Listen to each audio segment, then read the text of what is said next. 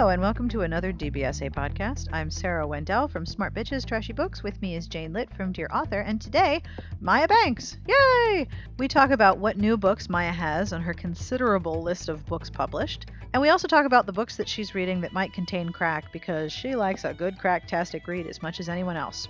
I do need to warn you from about 20 minutes 30 seconds to 24 minutes 34 seconds. So between 20 colon 30 and 24 colon 34 on your MP3 player, however you're listening to this, we do discuss the ending of Kristen Ashley's The Will. Well, Jane does. She spoils the hell out of it. So if you don't want to know how it ends or what the big twist is between 2030 and between 2434, you want to skip that part. If you want to find out, then just listen. It's awesome. Anyway, that's the most important thing that I need to tell you. The music that you're listening to was provided by Sassy Outwater, and I will have information at the end of the podcast as to who this is. And speaking of cracktastic reads, don't miss J.R. Ward's The King from New American Library, the highly anticipated new book in the number one New York Times best-selling Black Dagger Brotherhood series. And now, on with the podcast.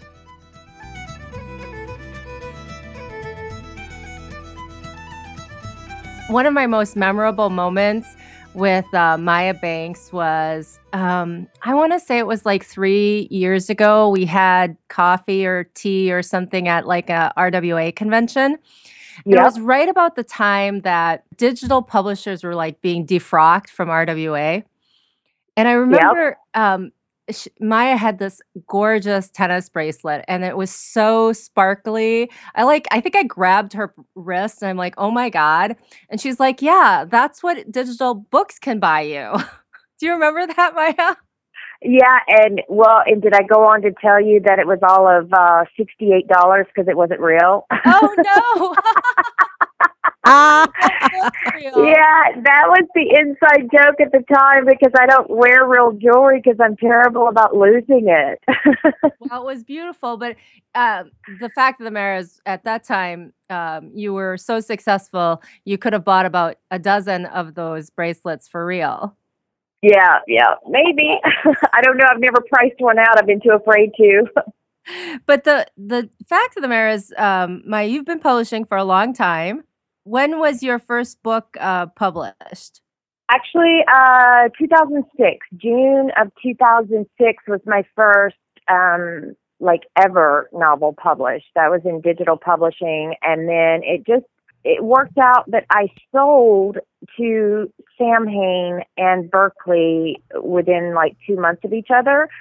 But New York Publishing being what it was, and they've they've gotten a little better or speedier about it. You know, about getting releases up quicker than like 18 months. You know, back in the day, you had to turn in a book like 18 months before it was published, or you would contract it anywhere from 18 months to two years. And I actually sold to Berkley within two months of contracting that first campaign, but my first release uh, wasn't scheduled with Berkley for 18 months. And it actually worked out that I turned in my book so early. That that's a novelty these days, but I turned in the book so early that they actually I stole another author's publishing spot who didn't turn in her book on time, and so they moved me from a December release, which would have been exactly 18 months uh, from the time that I contracted it, and they bumped it up to September. So it was like maybe a year and three months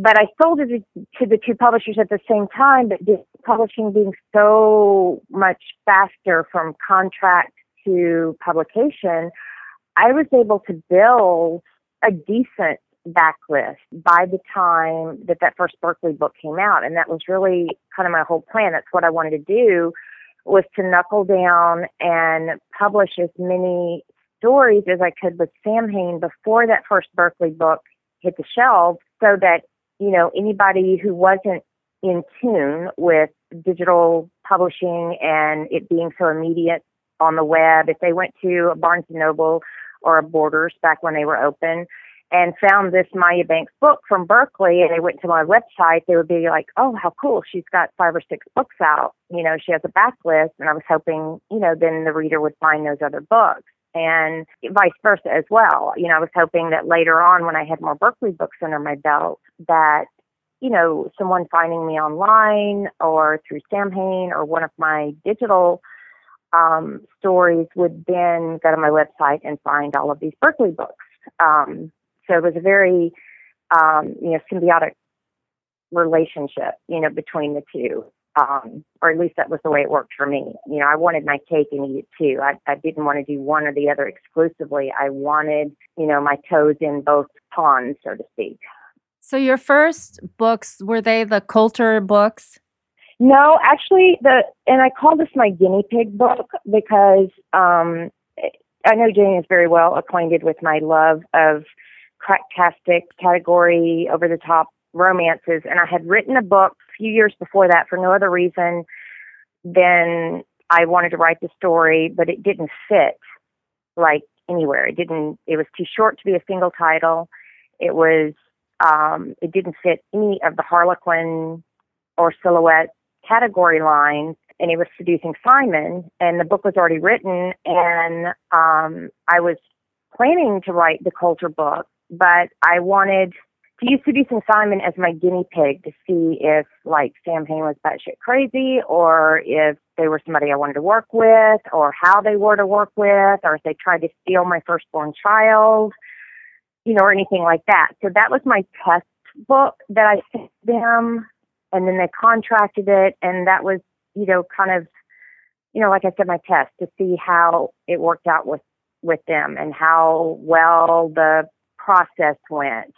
And so after that book released in june then i released the first coulter book uh, the following october. Um, and that was a book that was never supposed to be a series. It was just supposed to be one book and i didn't actually write sequels for four years so I'm at your website and the difference between the original Simon seducing Simon cover and the one right Oh now is God. hilarious. Does he not look like he has a corn cob stuck up his ass?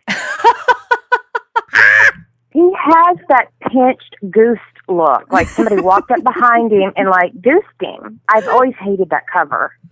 I remember when you placed an ad with me years ago, years and years and years ago, and you sent me the cover, and it was this guy had had pecs. They were the biggest, roundest, most juicy pectorals, and I had to shade them out because when I zoomed in on them, it looked like he was at least a B cup. Like they looked like Oh. breasts. Was it was that the one with the chest hair, like the actual chest hair? Like my only cover ever to have a heroine with chest hair, you know, you had the big abs and you could actually see the chest hair, or is that the one you had to do the nipple camouflage on? Oh, it was the one I had to do the nipple nipple camouflage. I'm looking. Yeah. The darkest hour because the darkest hour has the really big man boobs. Yeah, the real smooth baby baby soft man boobs. Yes, baby soft man boobs all the way. Although as I'm Yeah. looking at your covers, Unbroken, the guy on Unbroken has really plump. I think he's more chesty than I am. Uh, Yeah.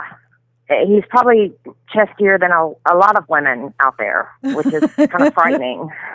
I have to tell you, in your KGI series, you have twins. Yep. And I always thought that they should be in a threesome. I, I you know, I knew Jane, I knew Jane was going to bring this up because, like, from the very first time read the book, she emailed me and was like, "I have to tell you, I was so disappointed because I was waiting for, you know." I was waiting for them to break out with a menage. You know, you have Nathan, Joe, and then the heroine, you know, Shea. Because they like- all spoke to each other telepathically. I know. I'm like, Jane, really? I'm like, you know, I get that, you know, you're a sick, twisted individual and this is, you know, really your secret desire here. But I'm like, you know, that's for the Coulter series. I think you know, the problem is my Maya is that I had read other Maya Banks books, Mm-hmm. and um, so So you were that- expecting the worst, naturally. so well, and I have to admit, one of my favorite stories by Maya is Pillow Talk, which is um, what would you say? What what's the name for that? Uh, well, you know what's funny? And, uh, you know, I'm not like trying to, you know, take credit that isn't mine, but I swear to you, if I could find the term before I coined it, I, I haven't seen it. Okay, but back when when I published Coulter's Woman, I came up with the tag for Samhain to use Menage a Quatre. And nobody else was using it at the time. And now now you have like whatever the French name name for a dozen is. I mean, what were we? What was it on Twitter last week? We were talking about the the oxen, or it was I don't know. It was like uh, some ranch with cow shifters, and it was like Oh. eight of them or yeah, something. yeah, yeah. I remember that one. That was uh that was a siren book. And um Wait, The- wait, wait, wait, wait. That's a real book? Yes. Yes, Oh, yes, sweet yes, holy yes. Moses. Because I remember reader Lily was traumatized on Twitter. I mean, I, I don't think we could coax her out for like three days or so because um, Jennifer RNN, Jennifer Porter on Twitter, she's, I mean, she's like me. She's a crack addict, and she, you know, the more over the top, ridiculous, the better. And so, anytime you need a crack recommendation, you go to Jennifer. She's Right. like the internet supplier of crack. she can, I mean, she can come up with the most. And, and half the times I answer her, her tweets as, huh? Are you serious? There's really a book, you know, for that? And she's like, yeah, I'm not joking. And then she'll, she'll send me a quote, and then I have to spend the next hour bleaching my eyeball.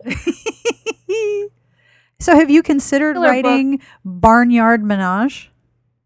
No, that's probably one of the few things I haven't considered writing at this point. But I can honestly say inspiration just hasn't struck yet, and so so here I await. Well, this book, um, if it's the same one, now it could be, I think that this author has gone on to write other books. So Jennifer RNN could have read a different one than I did. But this one, I remember the heroine gets amnesia, which is another one of your favorites, Maya. Oh, absolutely. Um, and so she's on a cliff and she walks on this cliff to the edge of the bull shifter property where she sees them and they see her and um it's So love- wait, are they grazing? are they some of them are grazing some of them Ah, are okay. because some of them are i remember that um like in their real life they or in their non-shifter life they handle other animal like animals that are like bulls but that don't shift Oh, okay, okay. So wait a minute. Do they do they own like the stud farm where they sell the semen, and do they collect the specimens themselves? I- no i don't remember that- that That's the only way to make it more perfect. but they did they did ride them which i thought was a little odd um, ah, okay. and sometimes you know they're in their bull shifter because they shift into actual bulls and then they talk to each other like one of them is supposed to be like herding the herd Oh my god, I'm I'm I'm picturing like this adult cartoon with little bubbles above the the you know cattle out. You know, hey, isn't she a hot babe? Who gets her tonight? You know. Okay. well i the the head of the family the oldest um is the one who decides who gets her that who Oh, divvies up okay. the time Okay. Well, I, i, guess wish i remember fair. that book it's not it's And Lily would know if you when we get off the phone. Just tweet Lily; she'll know it. Because this is really sad, but I think I remember. I think the heroine's name is Scarlet. yes it's the same book then Yeah, I haven't actually read the book, but I feel like I have because Jennifer and Lily talked about it so much on Twitter. I got the whole synopsis, you know, on a Twitter feed. I wish I remembered the name of it now. I'm I'm on Siren because I'm positive it's a Siren published book. Maybe if you do a search for Scarlet, because I'm almost positive that's the heroine's name. Yeah, because there's some joke about um, her wearing red, and I said in my review of this book that I saw you actually on. MythBusters that uh, bulls are not or are not excited by the color red. Oh, okay. So apparently you were getting all scientific with this review. I don't know. Yes, Think of the community service you're doing, Jane. I know. You're, feel edu- like- you're educating us on, you know, mythical bull facts. but you know, I think that Jennifer Arnen has really taken up that that mantle that I've left behind. Oh, I look forward every day. She's she's tweeting something that has at least fifteen people on her Twitter feed going, "What the fuck." and then when you know when she doesn't like it, it's a bad sign. Oh yeah, because she, I mean, she's kind of like me. She'll read anything once.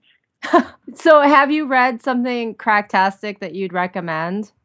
Oh, not lately. You know, because the last really cracktastic things that I read were the the Kristen Ashley books way back in the day. I mean, I say way back in the day, but I mean it's like a year or two ago, I guess, um, that I read those. But and I've been wanting, like every once in a while, I'll get on Twitter and I'll say, okay, come on, guys, I want something totally cracktastic. You know, the more over the top, unrealistic, unbelievable, the better. And see, I'm also a big fan of Mary Sue heroines. I love to read them. You know, where she goes out by a creek and calls the birds to her and is singing the sound of music, and you know, you must have they're loved, hard to find. You must have loved the uh, Kristen Ashley um, Golden Dynasty then. I, you know, that's actually one series of hers I have not read. I just, I don't know. It's something about the blurb, the blurbs that just, I haven't wanted to read them. Maya, there is no more Mary Sue character than the heroine in Golden Dynasty. She literally shits flowers. Ah, okay. Well, I'll have to. I'll take your word for it. I'll have to check it out because I, I. That's one thing. Lily and I, you know, I, we swear we share a brain because we've only had one book, and I, I can't even remember the title, so don't ask me for it. We've only had one book that we ever disagreed on ever, um, and we both love Mary Sue heroines. Well, I mean, I, I don't think it gets more Mary Sue than that, right? That she. All right. Yes, I'm making a mental note now. but I'm surprised you don't read more new adult because I find that to be pretty cracktastic. Well, you know why? And it's and I actually only overcame this prejudice for Kristen Ashley only because I didn't realize it going in until I was already there. But I I just don't like first person books. Oh. And I oh. know that sounds stupid, but I just can't get into them. And I really don't like first person sexting.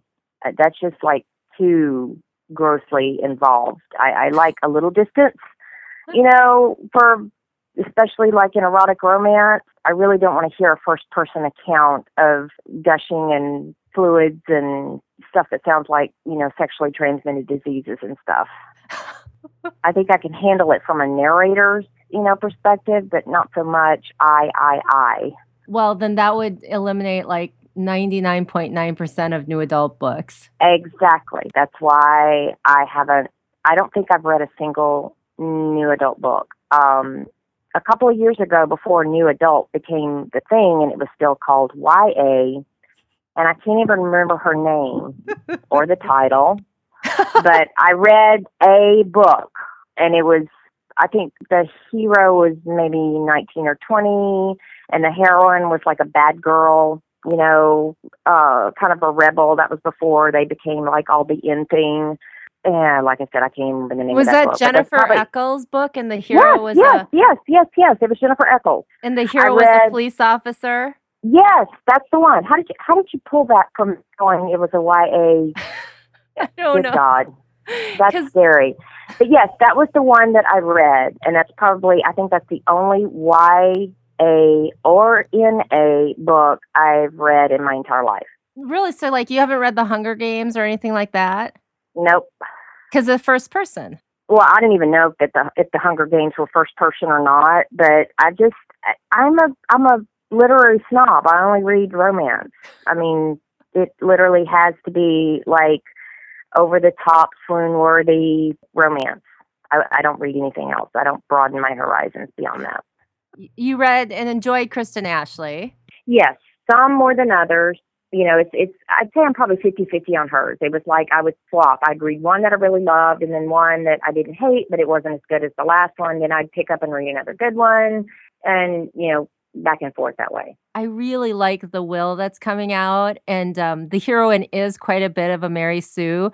Uh, oh, awesome! I'll have to I'll have to email her um, editor because you know I'm not above you know, emailing an editor out of the blue and and saying, "Hey, you know, can I have an ARC of this?" well, it comes. It's self-published, so you'll have to email her. It's coming out next Monday or Tuesday. Oh, and it features an older couple they're in their 40s and it's very i don't know i just like everything that i love about kristen ashley was in that book and it's very long i felt very satisfied at the end of it i was trying to sell some readers on it but there's a little problem with the hero and i think some readers might have well, you know, you have to give me spoilers. i know Just go ahead and announce your spoiler alert and tell everybody who's going to listen to the podcast. Hit the mute button now. Proceed for 15 seconds, and then you you got to tell me. You can't hold out on me. Spoiler alert, spoiler alert. The next 30 to 45 seconds are a spoiler. You've been warned. Mute now. Mute now. All right. And now spoilers. all right so the hero has been married three times Oh wow. I know this is going to be a trigger for some people, but it made a lot of sense to me because he got married really young because his girlfriend got pregnant. So he thought that was the right thing to do. And he had two kids with them. Then he had um, another woman in between, and that was a very short marriage. And then he had a third marriage because he got another woman pregnant. I can't remember if he- got pregnant, they got pregnant before he got married or after they got married, but he's got three kids, two of them from one mom and one of them from another. Well, you know, and that's a that's kind of like I won't say hallmark because it's not in every single one of Chris, but a recurring theme in Kristen Ashley's books is the incorporation of the hero having children, not so much the heroine. Remember, oh, was it Mystery Man? yeah, Tack has two kids. No, no, no, no, no. That was Motorcycle Man. Oh, the one who uh was was using her to get information on her ex-husband and you know he has the the evil ex-wife who neglects their two children and she ends up being the Mary Sue mom and and cooks them pancakes for breakfast and makes them Oh. cupcakes you know she owns a bakery and she's like you know she was kind of a Mary Sue but she was a in her 40s heroine and the hero had children. In several of her books, the hero has children and they're incorporated into the story. I don't remember that, but that heroine reminds me a lot of the heroine in The Will because Oh, really? yeah, because she um, makes them food and stuff like that. But the hero is like this former boxer, still boxes. So there's some boxing scenes, pretty hot a- after um, boxing locker room scene. The heroine is this uh, personal assistant to a world famous photographer. And so she's met hundreds of famous people and has quite a few friends who are famous. And there's quite a few men in her life that have would have liked to have pursued something um, more deeper or deeper with her, but she's always been kind of oblivious. That's kind of where I think the Mary Sue issue comes in yeah, yeah. but I really liked it, and um, I I like how it plays out. And so here's the big spoiler for you, Maya. Oh, awesome. The big spoiler is so the will part comes in because her grandmother, um, who's kind of raised her, uh, leaves her um, the house, this beautiful house, and then in the will she says, "I'm leaving you to Jake," and she she doesn't understand the the heroine doesn't understand this, but she tries to get to know Jake and his family because that was what his her grandmother would have wanted. And she also doesn't understand why she's never met him before because her grandmother has known this family for like 7 years. So finally you learn at the end that the reason that they never met was because Jake didn't want to meet her because she was always looking so polished and um you know, all of her pictures were with famous people and she looked she had a very um extravagant fancy life and he was just uh you know So he felt unworthy. yeah i felt unworthy and he was embarrassed he was had three marriages three kids he wasn't super well off owns a strip club and just felt like he would never be good enough for her and he had fallen in love with a picture of her and felt like you know didn't just wanted to hold on to that fantasy instead of being turned down by her Oh. Sounds like there's like little bits and glimpses of several of her books. You know, all he needed, all he needs to do to have part of Knight in it is just for him to like offer a little prostitution on the side with a strip club. when there's none of that. He doesn't run a prostitution ring. He's he doesn't approve of that. Ah, okay. Discerning taste then. Yeah. So Ped- but I peddler of women, but not of sex, or not a smut purveyor. right, right, and he takes care of his girls, just like the Of course. of course. Of course. But I thought that was kind of a different kind of ending and made it a little more poignant.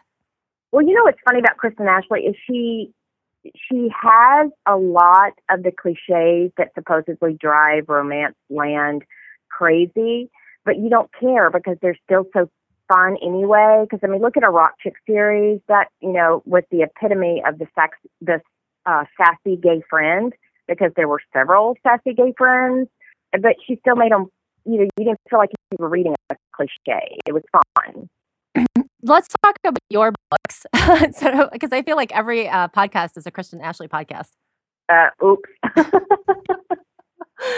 um, you have you're on your second set of trilogies, and since that book came out, Ah, yes.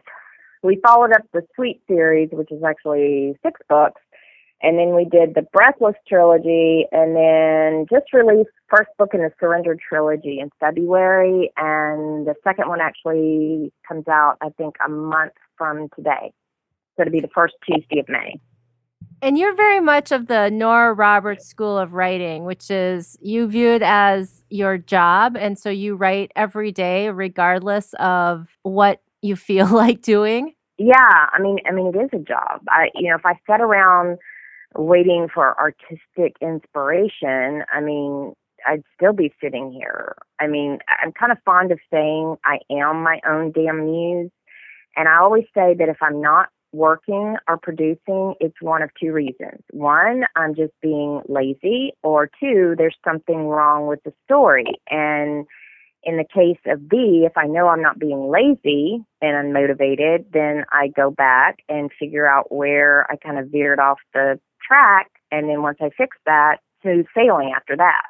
So, is it a? Do you have a writing goal of how many minutes you're going to write every day, or how many words you're going to write every day? Yeah, I do it by word count. I try to get at least 5,000 words a day. And I know that that has to be the average because it's not possible seven days a week with, you know, because my daughter's very active in um, travel ball and we're usually at a tournament um, every weekend. She gets like two months off, December and January, and then the rest of the year she's pretty much playing. Um, and then I have an older son in, in college, and I have um, my middle son is in high school, and you know he's we're always going in 14 different directions. So I try to average, knowing that some days I'll only get two to three thousand, while other days I might get seven or eight thousand. But and people and I actually get this more from other authors rather than readers because readers don't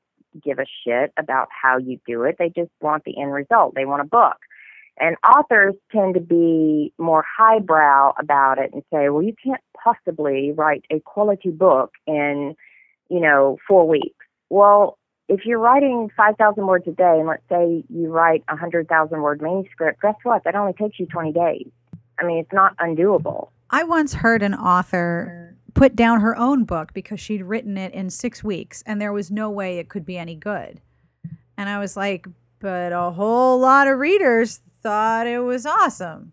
So listen to that. Yeah, and well, and here's the thing. You know, I edit as I go. I, you know, I know a lot of authors are and great that it works for them, but I would melt the fuck down if I got to the end of a book or a hundred and you know, hundred thousand plus words, and then had to face a complete rewrite of the entire book. I would slit my wrist. So I edit as I go. And every single day, I start my writing session by reading whatever I wrote the previous day, and I do not continue on until I have edited, fixed any issues, rewritten a scene here or there, and it's much more manageable for me to do it on a couple of chapters basis rather than just puking up garbage onto a page and then fixing it in the end. And so the result is when I do get to the end of the book, I'm pretty much a one draft writer because I've already edited this thing to death as I go along. So when I reach the end, you know, I do go back over it. I read it over it again. I smooth it out. You know, I make tweaks here and there, change this, change that, but it's not, I'm not rewriting, you know, 20 chapters or half of a book because I, I fix it as I go. And that's the only way I can keep my sanity because, you know, like I said, if I had to, if I had to face a complete overhaul of a book once I finished it, I would be in a fetal position under my desk and you'd never find me again. Plus, the more you use those muscles in your brain, so to speak, the stronger they get. Oh, yeah. Yeah. I mean, and the thing is, I don't care how many books you've written, writing is a habit. Yep. And even when I finish a book, I cannot, you know, I like to take a few well deserved days off but if I take any more than that, I get out of the habit of writing, and it's that much harder for me to start a new book. Because the other thing is, every time I finish a book and I read back through it, I am never quite sure how I managed to do that. I'm like, holy shit, this isn't half bad. How did I do that? And then I'm sitting here facing page one, chapter one, word one of a brand new 100,000 word manuscript, and I'm like, I'll never do it again. I'll never be able to duplicate, you know, the last book. And so I have this, you know, procrastination war with myself where I don't want to start on it because it's so overwhelming. And I just have to make myself sit down and write. I mean, that's the only way I know to do it is just to stay in the habit of doing it so that I, you know, because if I ever took two weeks off, it, it would probably take me six more weeks after that just to to drag myself kicking and screaming back into the habit of writing again. It's like working out. So, yep. w- do you have a favorite book? Is it the book you just finished or the book you're working on? No, or no, no, no. A- and I know authors who will tell you um, if you ask them what their favorite book is, they're like, "Oh, they're all I couldn't possibly choose." And some of my books depend on my mood, like you know, because every once in a while if you have two interviews that were done a year apart, I may say different books are my favorite, but it's just because at that time that was what I was in the mood for. But like my favorite book of the KGI series, I have three that I love more than the others. I love them all, but I really love these three books.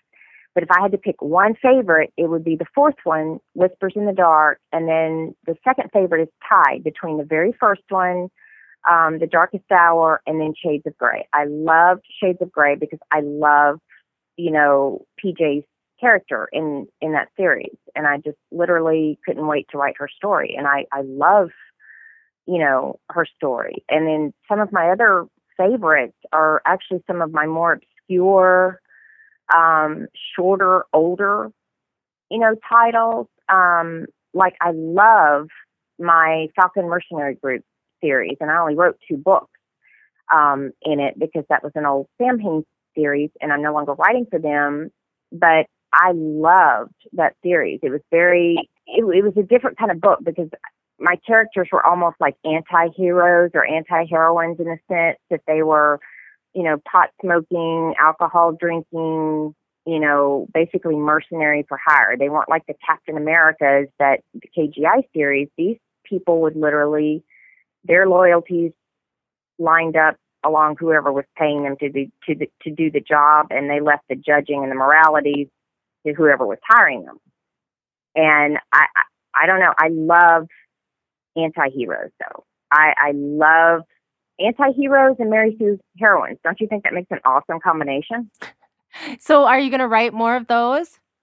Probably not. I can't see me ever having time to with just my current, cause like right now I'm scheduled out to like 2016. And I just don't ever see me having time to go back to a series that was started years ago and then picking back up where it left off.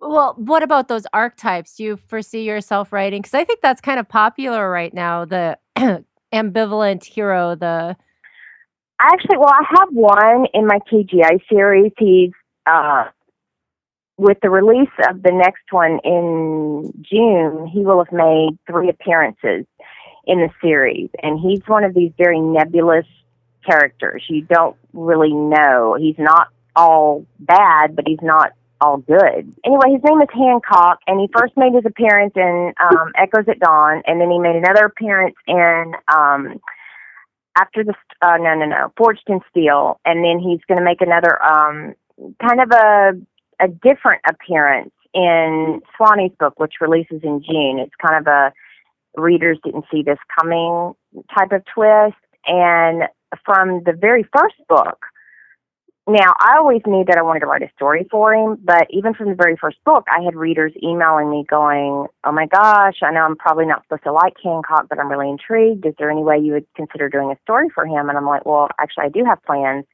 to write a story for him because I love anti heroes. And the storyline that I have in mind for him doesn't exactly shed him in the most positive light in the beginning. I mean, he's he's not like a, an outright just caricature of a villain, but neither is he obviously a good guy either. He's definitely got some, you know, gray areas there. And so I'm really kind of looking forward to just kind of allowing myself free reign with that story because I think it's going to be a ton of fun.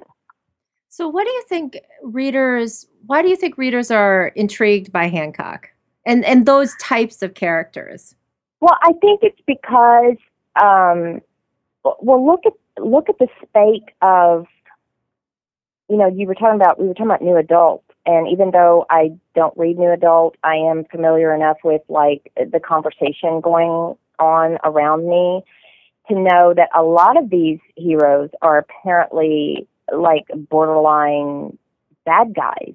And you know i think there's something about a redeemable character that that makes them appealing to readers because even um, I would say Hancock's most um, the role he played probably that cast him in the worst light was in the first book, but even then, toward the end, you got the impression that there was more to him and that it wasn't quite all as bad as you know, and I kind of left that as a question mark in that book. And then when he made another appearance in Forged in Steel, you got to see a little more depth to him that time too, and you really saw that he wasn't completely evil either and that he did some things to protect the heroine even though you weren't necessarily expecting that out of him. And then like I said in the next story, you know, it's really going to be interesting the the connection or the relationship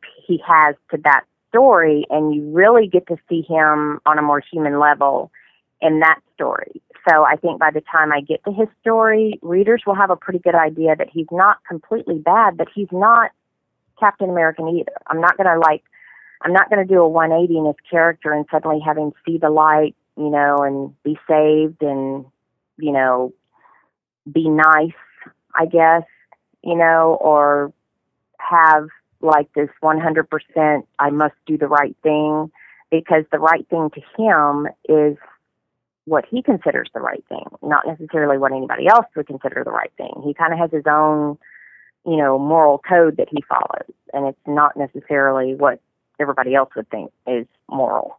You just have a book coming up. You just had a book release called Let It Go, which I yep. which I called the Frozen book because of the title. And but no, it's not um, Disney fan fiction. And then uh, Giving In comes out in May 2014. And yep. I think you said that these books were more emotional than your not more emotional, but more. They're relationship books. They're right. not usually, and I'll be the first to say that I prefer writing books with that is heavier on external conflict than inter- internal conflict because I like to have the hero and heroine working together and I like I like to see them on a page together and being together and falling in love and working together against a common obstacle.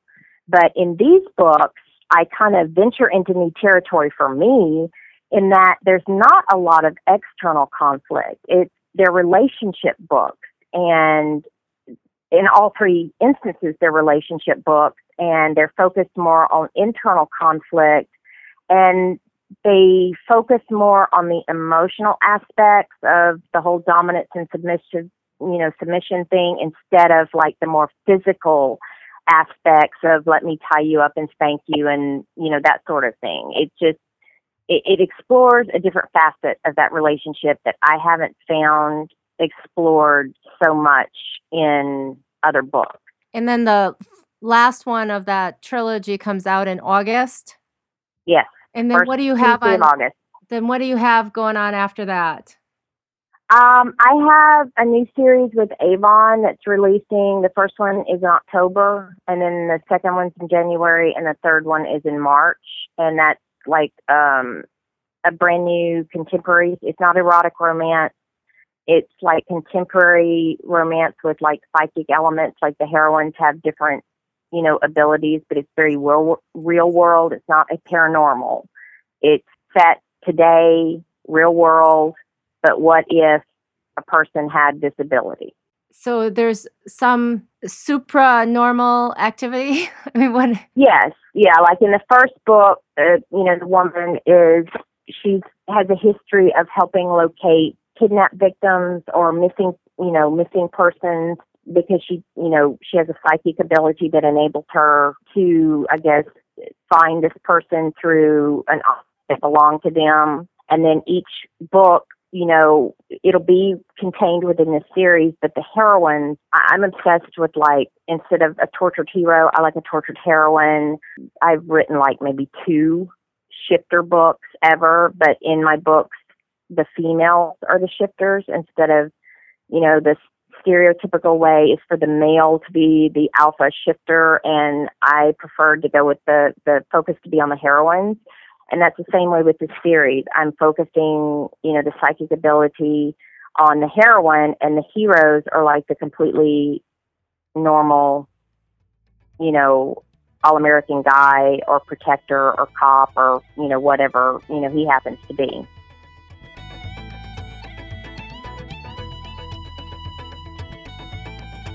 And that's all for this week's podcast. I hope you enjoyed our interview with Maya, and I want to thank her for her time and all of the things that she told us about because I thought that was really cool. I hope the spoiler did not make you irate and angry, and that you were able to tune out and tune back in at the right time. And if that totally sucked and you don't ever want us to do that again, you can tell us about it. You can email us at sbjpodcast at gmail.com.